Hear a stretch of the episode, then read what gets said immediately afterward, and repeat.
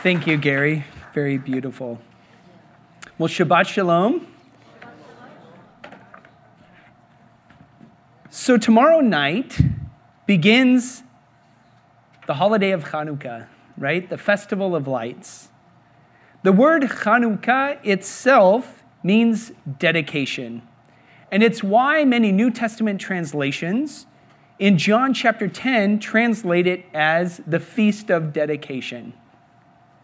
Hanukkah and its associated stories are first recorded in the apocryphal books of Maccabees. It recalls the triumphant events of the Maccabees and the rededication of the temple in Jerusalem, following its desecration by the forces of Antiochus and the Syrian Greeks in the second century BCE. The festival of Hanukkah recalls two primary miracles. What are the two primary miracles associated with Hanukkah? The oil is one, right? What's the other one?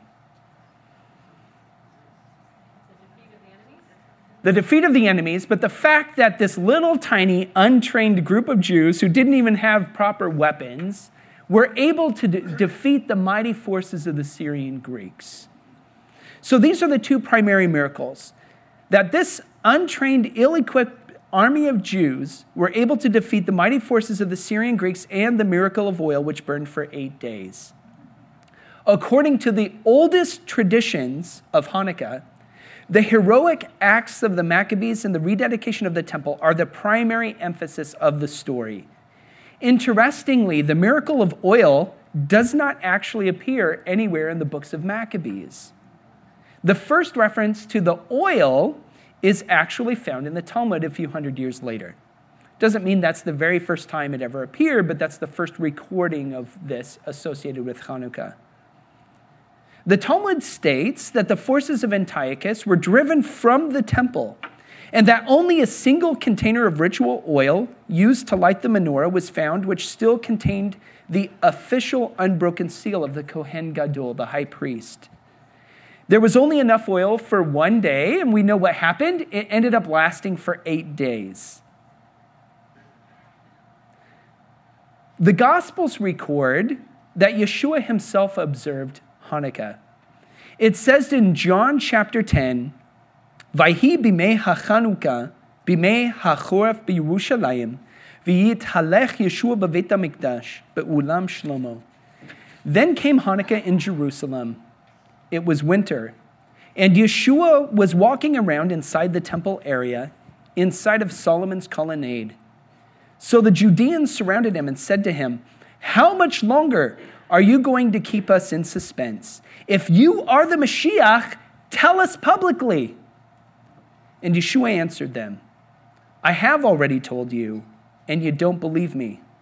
The works I do in my Father's name testify on my behalf. But the reason you don't believe is that you are not included among my sheep. My sheep listen to my voice. I recognize them and they follow me. And I give them an eternal life. They will absolutely never be destroyed, and no one will snatch them away from my hands. My Father, who gave them to me, is greater than all, and no one can snatch, can snatch them from the Father's hands. I and the Father are one. Once again, the Judeans picked up rocks in order to stone him, and Yeshua answered them, You have seen me do many miracle, many good deeds that reflect the Father's power. For which one of these deeds are you stoning me? And the Judeans replied, We are not stoning you for any good deed, but for blasphemy, because you who are only a man are making yourself out to be God. It is no accident that Yeshua chose the beginning of Hanukkah to proclaim his messiahship as well as his deity. The accusation here and the question that is put forward to him is a number of Jews gather around him and were saying to him, How long are you going to keep us in suspense? If you are the Messiah, tell us plainly. And Yeshua answered them, I told you, and you do not believe. The works that I do in my Father's name, these testify to me. I and the Father are one. And with those words, many in the crowd picked up rocks in order to stone him. In addition to being a feast of dedication, Hanukkah is also known as the Festival of Lights. This is especially true in modern Hebrew, where Hanukkah is called Chag HaUrim, the Festival of Lights. The theme of light plays a central role not only within the Hanukkah story, but also in the message of Yeshua. In John 8, it says, Vayosef Yeshua v'yedaber alehem lemor. Yeshua spoke to them again, saying, I am the light of the world. Whoever follows after me will not walk in darkness, but will have the light which gives life. When Yeshua was saying, I am the light of the world, he was associating himself with the light of the world. Does anybody know what that was? The menorah which burned in the temple. It was called the light of the world. And why was it called the light of the world? You have to understand Jerusalem in ancient times that the highest place in Jerusalem was the Temple Mount, right? And in the temple, the menorah stood in the courtyard, in the holy the area of the courtyard, and the, the heichal, the actual building of the center of the temple, was made of white marble. It was considered one of the wonders of the world when it was destroyed. It was one of the great wonders of the world. And so at night, when the menorah, and remember, when we light a little Chanukiah, we're lighting a little like this. The temple menorah was huge. It's a huge thing. And so, can you imagine when all of the candles were, were lit, the wicks? It wasn't just little candles. We're talking huge wicks made out of the old clothing of the priests, right? That when the clothing was no longer good to be used, they would take the linen and they would use that for the wicks of the, of the menorah. And so, at night, up on the hill with the white background of the white marble, when the menorah was lit at night, it shone up the whole city of Jerusalem, or at least, you know, you saw from anywhere in the city, you look up at the Temple Mount and it glowed at night. It shone, this white marble reflected all the light of the menorah. So it was called the light of the world. So when Yeshua says, I am the light of the world, whoever follows after me will not walk in darkness, but will have the light of life. He's associating himself with this light of the presence of God on the hill of Jerusalem. Remember, that's the place where God's presence dwells, and Yeshua is identifying, him, identifying himself with that presence of God. He's saying that glory which rests on that mountain is me. I am that light. Yeshua is proclaiming to our people not only the light of redemption, but the light of hope, a hope that can never be snuffed out. Rabbi Hugo Gryn was a child in the Holocaust.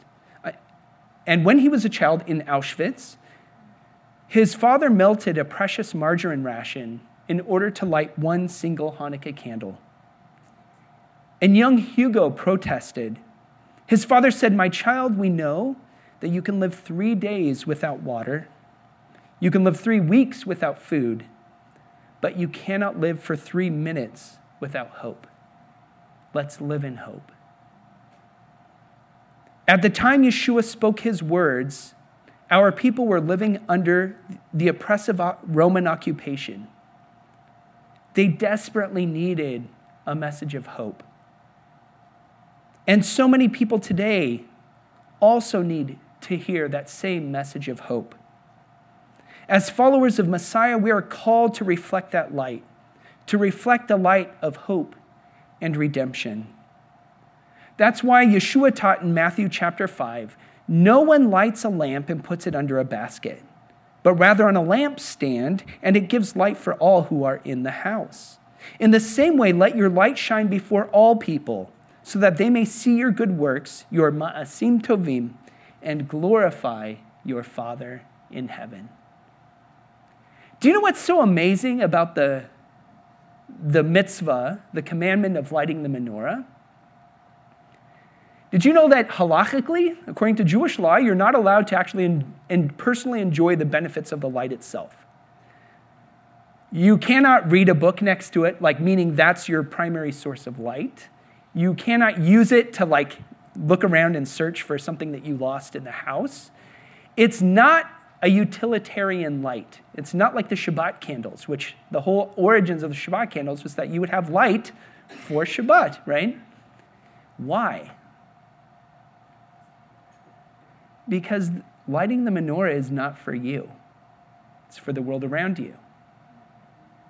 Where do you put your, traditionally, where are you supposed to put your menorah?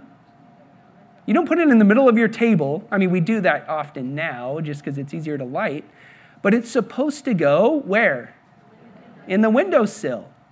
And in ancient times, it didn't go in the windowsill, it actually went outside of your door. So on the right hand side of your door, you would light the menorah and it would be outside of your door. And in some places, it would have a little glass box or something around it to keep the wind from blowing it out.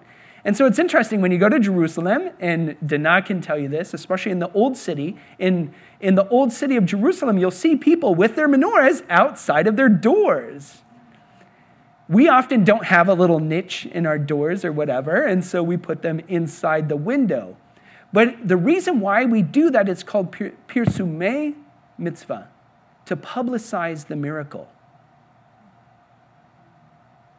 It's for everybody else. Yes, we fulfill the mitzvah of lighting it, but the idea is that the light which emits from that place is not for our benefit alone, but that everybody would benefit from that light that shines on Hanukkah.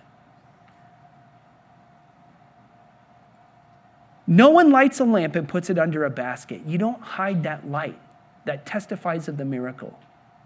Instead, you want the world to know of God's faithfulness, not only to, Jew- to the Jewish people, but to the world.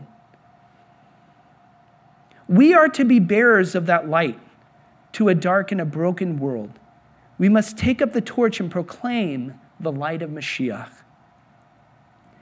Tyrants and enemies cannot quench the Pintele Yid, the Jewish spark, nor the light of Messiah within each and every one of us.